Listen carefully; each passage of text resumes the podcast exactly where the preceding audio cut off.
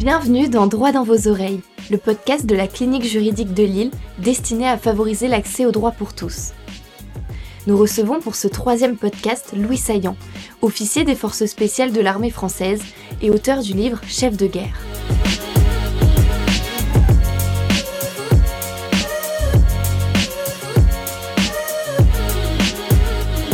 Euh, du coup, on, va revenir maintenant sur, euh, sur euh, deux, trois moments marquants de, votre vie et, notamment dans, votre livre Chef, Chef de guerre.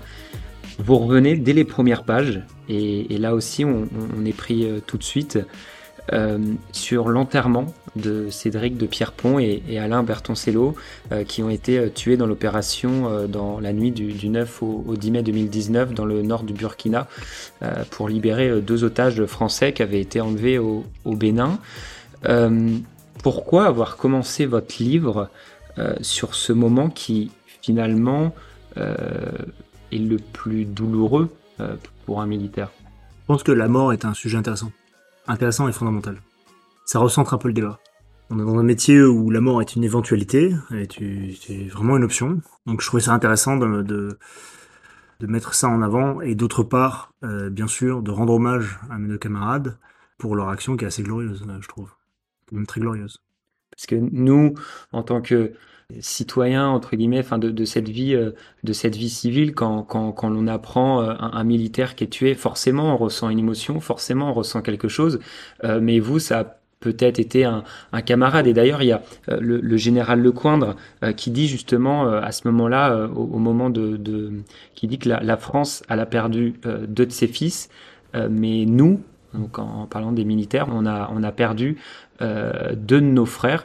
Comment du coup on vit euh, ces, moments de l'intérieur. Vous parlez notamment dans une de vos missions, euh, dans, dans, dans, dans, vos livres, d'une de vos missions où euh, vous êtes à la recherche d'un d'un camarade justement qui, qui, est porté disparu et puis vous arrivez à la fin et malheureusement vous apprenez son décès et vous avec tous les camarades autour qui, qui se tombent dans les bras et justement vous vous racontez que ce moment est extrêmement rare parce qu'on a cette vision des militaires euh, qui ressentent aucun sentiment.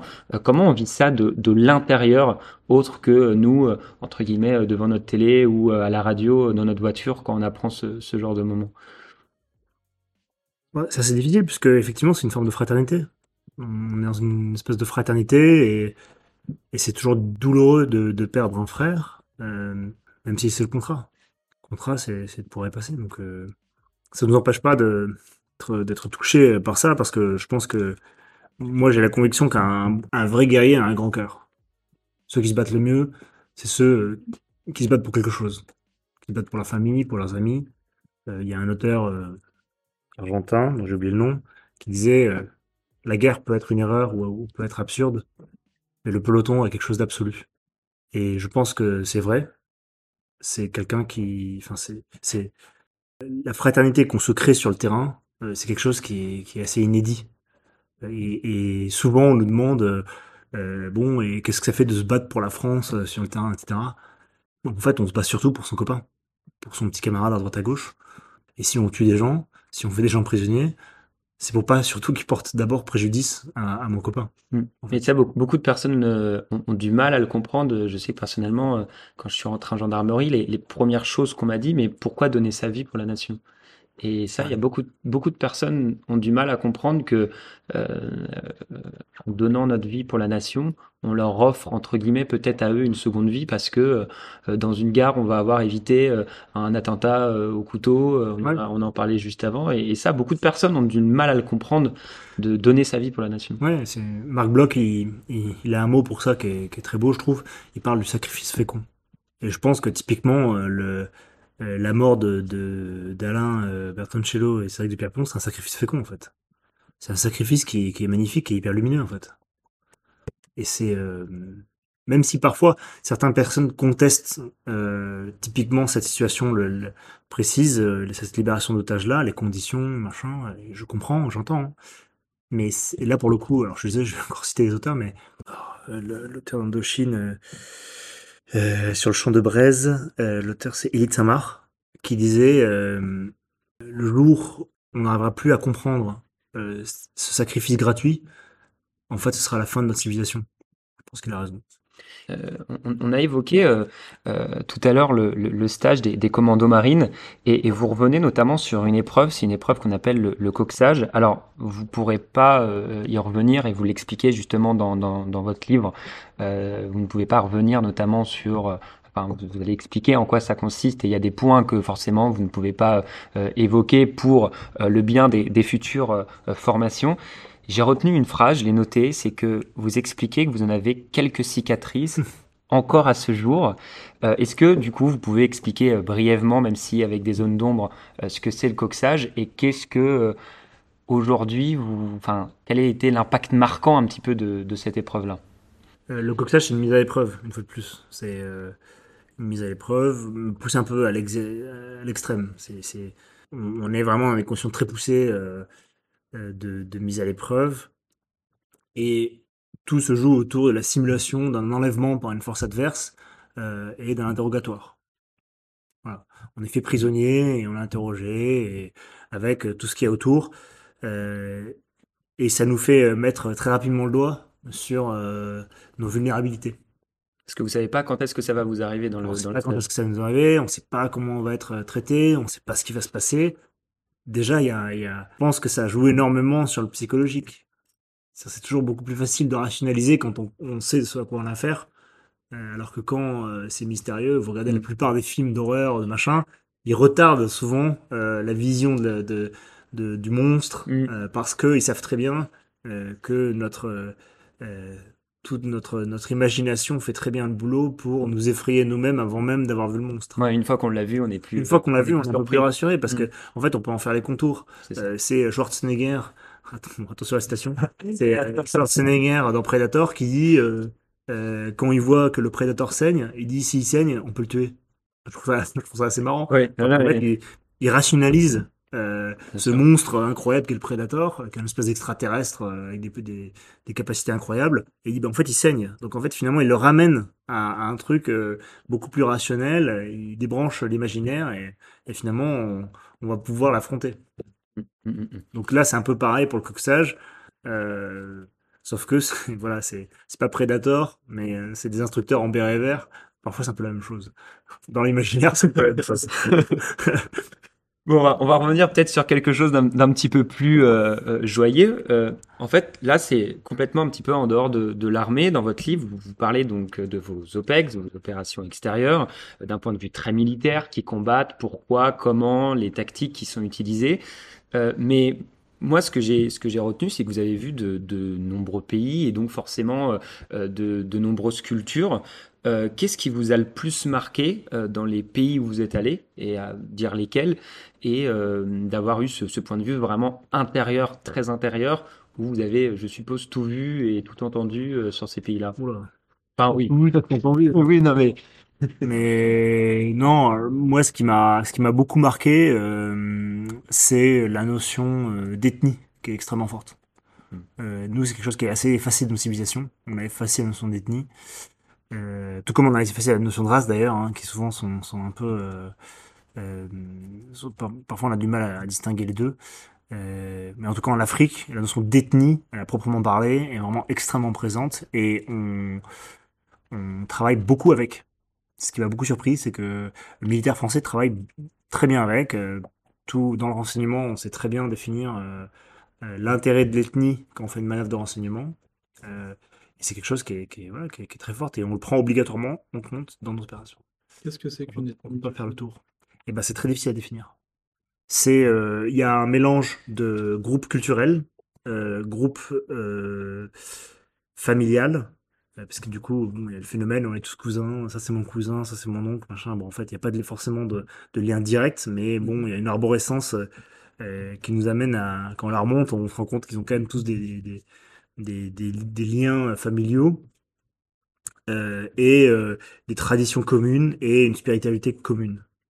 Euh, donc, euh, donc voilà, c'est un ensemble. Et l'Afrique est une myriade, et le Moyen-Orient, c'est pareil, c'est une myriade d'ethnies euh, et qui parfois ont parmi ces caractères des, des, des caractères en commun. Donc, par exemple, deux, deux ethnies qui ont la même spiritualité, la même religion, et pourtant elles ne peuvent pas se voir en peinture. Et, euh, et c'est quelque chose qui ne s'explique pas. Euh, c'est vraiment, euh, c'est viscéral. C'est euh, voilà, euh, quand euh, un Bambara voit euh, un, euh, un Dogon, ils ne se supportent pas. Ils ne savent pas pourquoi. On peut pas rationaliser. On peut leur dire non, mais travailler ensemble, les gars. Non, non, non, non, c'est un, un Dogon. Je parle pas de Dogon. Moi, les Dogons, c'est on, ne peut pas. Et donc, euh, nous, on, joue avec ça. C'est-à-dire que, euh, enfin, on joue, on, travaille avec ça. C'est-à-dire qu'on on, on sait que, par exemple, on va pouvoir euh, avoir comme allié telle ethnie, et que si on s'allie avec telle ethnie, ben, on va pas pouvoir euh, travailler avec telle ethnie qui est une ethnie amie, et que c'est très bien qu'on va travailler avec eux. Donc, euh, voilà, ça crée des, des dissensions, mais ça crée aussi des, des, des jonctions, puisque, voilà, si on, vous avez euh, un adversaire djihadiste, mais qui est aussi l'ennemi de telle ethnie, l'ennemi euh, de mon ennemi est mon ami. Exactement. Donc vous allez devenir l'ami de cette ethnie et vous allez pouvoir vous appuyer sur eux pour affronter ces djihadistes. C'est les, les renseignements qui vous apportent ces informations. Les- Alors ça, c'est tout le travail du renseignement. Il faut savoir que le, le renseignement, c'est le nerf de la guerre, comme on dit, mais c'est une réalité sur le terrain. Mhm. C'est qu'en fait, les, les unités de renseignement, c'est elles qui mènent la danse. D'ailleurs, ils appellent euh, euh, tous les, les forces spéciales, les, militaires, etc., qui, qui sont sur le terrain, ils appellent ça les effecteurs. Donc, un terme un peu euh, technique, et vraiment pour dire, bon, voilà, moi, je mène une opération renseignement, euh, je veux euh, savoir où est, où loge euh, tel chef djihadiste, donc je vais, je vais, je vais, j'ai tout un réseau de sources, euh, de, systèmes de, de, techniques qui vont me permettre d'avoir plein de renseignements différents que je vais recouper. Le, le, principe du, du, du renseignement, c'est le recoupement de l'information. C'est ce qu'on fait tous les jours, sans le savoir, en fait. Mm. Dans notre environnement, on voit un tweet arriver, euh, on voit que c'est une capture d'écran, on dit ok, euh, bon, bah, c'est une capture d'écran, mais d'où vient la capture d'écran, en fait? Qu'est-ce qui, qu'est-ce crédibilise euh, cette capture d'écran? Donc on va avoir un tweet, on va essayer de chercher le tweet originel. Et donc là, on aura la capture d'écran, on aura le tweet originel. C'est pas un croisant parce que c'est une, photo. Par contre, on aura un autre tweet qui dira la même chose que le premier. Ah bah là, ok. Est-ce que, les tweets- est-ce que les deux se connaissent? Non, ils se connaissent pas. Ça peut commencer à être crédible. S'ils se connaissent, par contre, ils se sont peut-être parlé pour diffuser la même information. C'est des principes aussi simples que ça euh, Mm. dans l'enseignement. Bon après, c'est voilà, il y a des, il y a énormément de nuances et hein, une certaine complexité. Mais voilà, c'est beaucoup de recroisement d'informations. Et donc, euh, dans ce cadre-là, il y a, il y a plein de curseurs euh, qui marchent. Euh, il y a la religion, il y a les ethnies, il y a euh, le patriotisme, il y a, il y a plein de choses. On va, on va jouer sur plein de curseurs euh, euh, dans ces pays-là. Et donc, euh, voilà, l'ethnie en fait partie. Et pour moi, c'était quelque chose d'assez euh, d'assez fascinant. Est-ce que vous, vous accepteriez euh, de nous euh, plonger, entre guillemets, dans un récit euh, d'une de vos missions, alors que ce soit une mission qui soit évoquée dans le livre ou, qui ne le soit pas, en nous faisant, entre guillemets, partir de la base militaire jusqu'à votre, jusqu'à votre retour? A une mission qui était, qui était marrante. On, devait partir de manière discrète, on va dire. Donc on était équipé de manière discrète dans des véhicules dans une ville, euh, ville euh, africaine. Et euh, donc on est parti de la base sans, sans appui. C'est-à-dire que c'était en plein jour. on, on s'est déguisé en quelque sorte et on est parti en véhicule. Et notre mission c'était de nous approcher le plus possible d'une maison pour euh, prendre des renseignements euh, sur la maison tout en restant dans le véhicule. Sachant qu'on avait un environnement qui était semi-neutre, voire hostile. Mm. Et, euh, et donc, bon, c'est, on faisait du renseignement technique. Donc euh, voilà, bon, je vais pas aller dans le détail, mais, mais euh, on n'avait pas besoin de sortir des véhicules pour prendre notre renseignement. Donc il fallait juste, j'avais un itinéraire, et en fait, je devais faire une boucle, une grande boucle. On était deux véhicules, on devait faire une grande boucle autour du, du bâtiment qui hébergeait notre, notre cible. Et, euh, puis en discutant avec les techniciens, euh, on s'est dit, bon, la grande boucle, c'est, très sécurisé, mais en termes techniques, on n'aura pas beaucoup d'informations. Donc on a commencé à rouler dans les rues, on, estimait le truc. Moi, j'ai l'impression que ça se passait plutôt bien, les gens n'étaient pas trop hostiles. De loin, on voyait pas qu'on on était des soldats français, de près, c'était évident. Euh, et du coup, on jouait un peu là-dessus. Et puis au dernier moment, bon, on a décidé de finalement faire une boucle très courte autour de la maison pour avoir le plus d'informations possible. Et je me souviens très bien être passé devant la maison et d'avoir vu ce qu'on appelle la sonnette, donc qui est le, le garde, qui était un jeune enfant. Et au moment de lui passer devant, on s'est regardé dans les yeux. Et voilà, c'était un moment assez marrant. Je sais pas s'il a compris grand-chose. Bon, il était assez méfiant, hein, naturellement, Oui. parce que des blancs qui travaillaient dans cette zone-là, c'était voilà. Je me souviens qu'on s'est regardé dans les yeux et puis voilà, le, truc a continué. Donc on avait pris un risque en, allant vraiment très près, mais finalement le renseignement était, très content parce que du coup on avait pu avoir un renseignement vraiment très proche. Et puis voilà, on était rentré de notre boucle tranquillement. On avait rejoint euh, les véhicules blindés qui nous attendaient euh, en cas de coup dur, euh, qui étaient garés, moteur tournant et qui nous attendaient. Et euh, vous évoquez là justement euh, un enfant qui montait la garde. Euh, est-ce que euh, dans les endroits où vous avez combattu, parce qu'on voit souvent ça à la télé, on a tous vu parfois l'enfant qui ramassait l'arme et puis qui, voilà, c'est dans, des films. etc. Ouais. Donc, est-ce que la réalité c'est ça? C'est-à-dire que vous devez parfois malheureusement combattre des combattants qui sont extrêmement jeunes, ou ça reste quand même quelque chose de très exceptionnel? Alors moi je vais extrapoler par rapport à ce qu'on a dit tout à l'heure parce que euh, voilà, vous êtes des, juristes, donc euh, ça peut vous intéresser, mais il faut savoir que le droit international euh, est censé être un- une espèce de barrière légale. Alors il faut savoir que dans les guerres asymétriques, c'est aussi une arme pour l'adversaire. L'adversaire va instrumentaliser la loi pour l'utiliser contre vous. Et donc quand vous, vous avez des règles d'engagement qui disent pas d'enfants, en fait ils vont utiliser les enfants pour transporter les armes, par exemple. Je vois. Euh, quand, vous- quand la loi va vous dire euh, un combattant c'est un homme armé, dès qu'ils vous voient arriver, ils vont jeter leurs flingues. Et du coup, ils sont rangés là-bas, euh, c'est des, c'est des C'est paysans. c'est que des hommes armés. Les hommes armés, c'est plus des, des combattants. Donc impossible à arrêter. J'avais euh, au lycée où j'étais euh, une militaire qui nous avait fait, euh, qui nous avait raconté une capitaine, euh, une OPEX, et euh, cette dame, elle était en convoi, euh, ils se sont retrouvés arrêtés par un groupe, euh, un groupe armé, où les interlocuteurs ne se comprenaient pas, et du coup ils sortent du véhicule et elle s'est retrouvée à mettre en joue.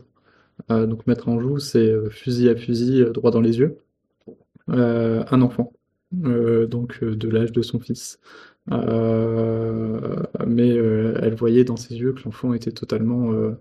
Enfin, il était là sans être là, hein. C'est pas des enfants qui ont, qui ont conscience de ce qu'ils font et, et qui sont forcément au courant de ce qu'ils font, parce qu'à 8 ans, euh, on n'a pas nécessairement envie de, de, de faire du mal à quelqu'un.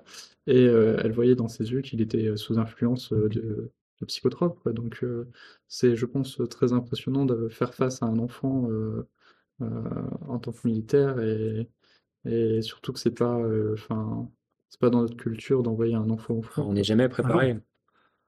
La civilisation occidentale, euh, c'est on protège la veuve et l'orphelin. Mm. Alors quand vous vous retrouvez avec la veuve et l'orphelin qui vous tirent dessus, c'est quand même assez particulier. Quoi. Non, parce que c'est c'est la réalité Oui, du marché. Hein. Euh, La veuve et l'orphelin que vous êtes censé secourir, en fait, c'est eux qui transportent des bombes et qui vous tirent dessus. Mm. En fait, comment en fait? Quand vous avez euh, le Hamas euh, euh, qui transporte ses hommes, euh, enfin qui transportait ses hommes, je, je suis pas au courant des dernières procédures, mais euh, pendant le conflit israélo-palestinien, ils transportaient leurs hommes euh, en ambulance. Ils stockaient leurs bombes sous les hôpitaux et sous les écoles. C'est pour ça que quand, quand je vous disais que, enfin, je trouve que la citation de, de Napoléon était très, adaptée- très adaptée pour toutes ces situations-là. En fait, il faut, il faut qu'on se débrouille, nous. On se débrouille à chaque fois sur le terrain. Et en fait, je vais vous dire la vérité, c'est que la relation feudale dont on parlait tout à l'heure, c'est ça qui nous tient sur le Mm. terrain. C'est pas la loi. La loi nous apporte peu. Ce qui nous tient, c'est la relation qu'on a les uns avec les autres, euh, la parole donnée, l'engagement que l'on a de dire je serai là pour toi, je serai voilà. Et, ça, c'est des trucs qui sont hyper importants euh, parce que on compte les uns sur les autres à, chaque instant et peu importe la loi, en fait. Euh, et ça, c'est quelque chose qui est, fondamental à, comprendre parce que si on, on s'astreint à la loi, en fait, l'adversaire va vite le comprendre. Et donc va se mettre dans ces endroits, justement, où on est astreint. Ou restreint, pardon, plutôt. Ouais, c'est très délicat. Une dernière anecdote, Oui, un bien camarade qui était donc sur une mission de piraterie, euh, des pirates arrivent, et les règles d'engagement n'étaient pas claires. Comme d'habitude, euh, quand les chefs veulent pas se mouiller, les règles d'engagement sont un peu floues. Hmm. Comme ça, ils peuvent Ouais. euh, On sortir dit. Ça quelque chose sans rien Et donc, il appelle à la radio, il voit les pirates arriver, il appelle à la radio euh, ses chefs qui étaient à terre. Donc, étaient à peut-être euh, 300 km à terre, quoi. Mm. Et en fait, les chefs ont dit euh, En fait, débrouille, tu sais, c'est toi le chef, là. Ils étaient trois commandos sur un, sur un, un bateau. Ils disaient, en fait, c'est toi le chef. Si tu fais ce que tu veux. Et la phrase qu'ils ont dit, euh, qu'ils lui ont dit, c'est la phrase qu'on entend tout le temps partout. Euh, enfin, je révèle pas de secret de polichinelle parce que voilà, hein, c'est ton histoire sera l'histoire qu'on retiendra. En fait, finalement, du coup, la loi, elle est, elle est là à titre euh, très très subsidiaire et, et finalement, elle est surtout là quand il y a un problème. Moi, je l'ai vu toute ma carrière, cette histoire. hein. Mm. Toute ma carrière, j'ai vu des opérations euh, où, euh, voilà, il s'était passé telle chose sur le terrain et j'étais là, j'ai vu, je sais. Quand on débrief avec les grands chefs, certaines zones d'ombre euh, sont installées euh, volontairement et les grands chefs en sont bien conscients Mm. parce que eux-mêmes, ils ont été à notre place il y a quelques années. Mm. Donc, ils savent très bien que Oui. Bah, tout n'est pas blanc. Ils ont la que- vision pratique que et le- voilà, et qu'on peut, on peut pas tout transmettre. Euh, et je pense même, je vais, c'est pas un- là pour le coup, c'est peut-être un scoop, hein, j'en sais rien, mais je pense même que à l'échelle au-dessus, c'est-à-dire que quand on remonte tous les échelons, je pense que le haut de l'échelon ne sait pas ce qui se passe sur le terrain. Bien sûr. Je Oui, pense que tout a été fait dans les règles, que voilà, il n'y a jamais de, de petits écarts euh, commis Après, euh, sur le terrain. Peut-être aussi pour le protéger lui, parce que ce qu'il ne sait pas ne peut pas, enfin, il peut pas être accusé. Absolument. Et je pense que nos chefs nous protègent en nous mettant. Mais justement, en ayant euh, l'intelligence de ne pas aller gratter, Mm. parce qu'ils savent très bien que s'ils grattent, il y a toujours des défauts de procédure, toujours des, des, des petites, des petites bévues, et du coup, on pourrait toujours trouver à redire. Mais ils se contentent et ils font confiance, ils disent voilà, Le résultat est là. le résultat est là, la mission a été bien faite, on a ce qu'on voulait, euh, ou pas. Euh, on, voilà, on a eu un problème dans la mission, etc. Mais euh, on va pas, on va pas se mettre une balle dans le pied nous-mêmes, en fait. Mm. Pour, pour terminer sur, sur cette petite rubrique, vous expliquez que l'armée, elle a fait de moi ce que je suis et vous ne l'oubliez pas et vous l'oublierez jamais. Et pourtant, euh, là aussi, c'est pas un scoop, vous avez pris la, la décision de quitter l'institution. Euh, quel est les, a été le, euh, le moment marquant qui, où vous vous êtes dit, il faut que je parte? C'est compliqué, c'était pas, c'était pas net. Il y a eu plusieurs événements euh, qui se sont cumulés et qui m'ont poussé à me dire, je, je peux plus rester. quoi. Vous, vous évoquez notamment euh, dans, dans votre livre de, de vraiment vouloir aujourd'hui euh, combattre sur le plan des idées, Ouais. euh, notamment comme vous le faites à travers votre livre, où vous, parfois vous avez vraiment une vraie philosophie sur, sur vos ennemis. Est-ce que du coup c'est compliqué d'avoir cette philosophie-là tout en même temps en étant combattant? Ah ben, au contraire, non, Mm. non. Ok, En fait, cette philosophie est la conséquence du combat. d'accord, ok. En fait, le vrai combat, pour moi, entraîne inévitablement à accepter les réalités telles qu'elles sont et, euh, et à ne pas faire de compromis. En fait. Ok. C'est ça qui me pousse à mes réflexions, en tout cas.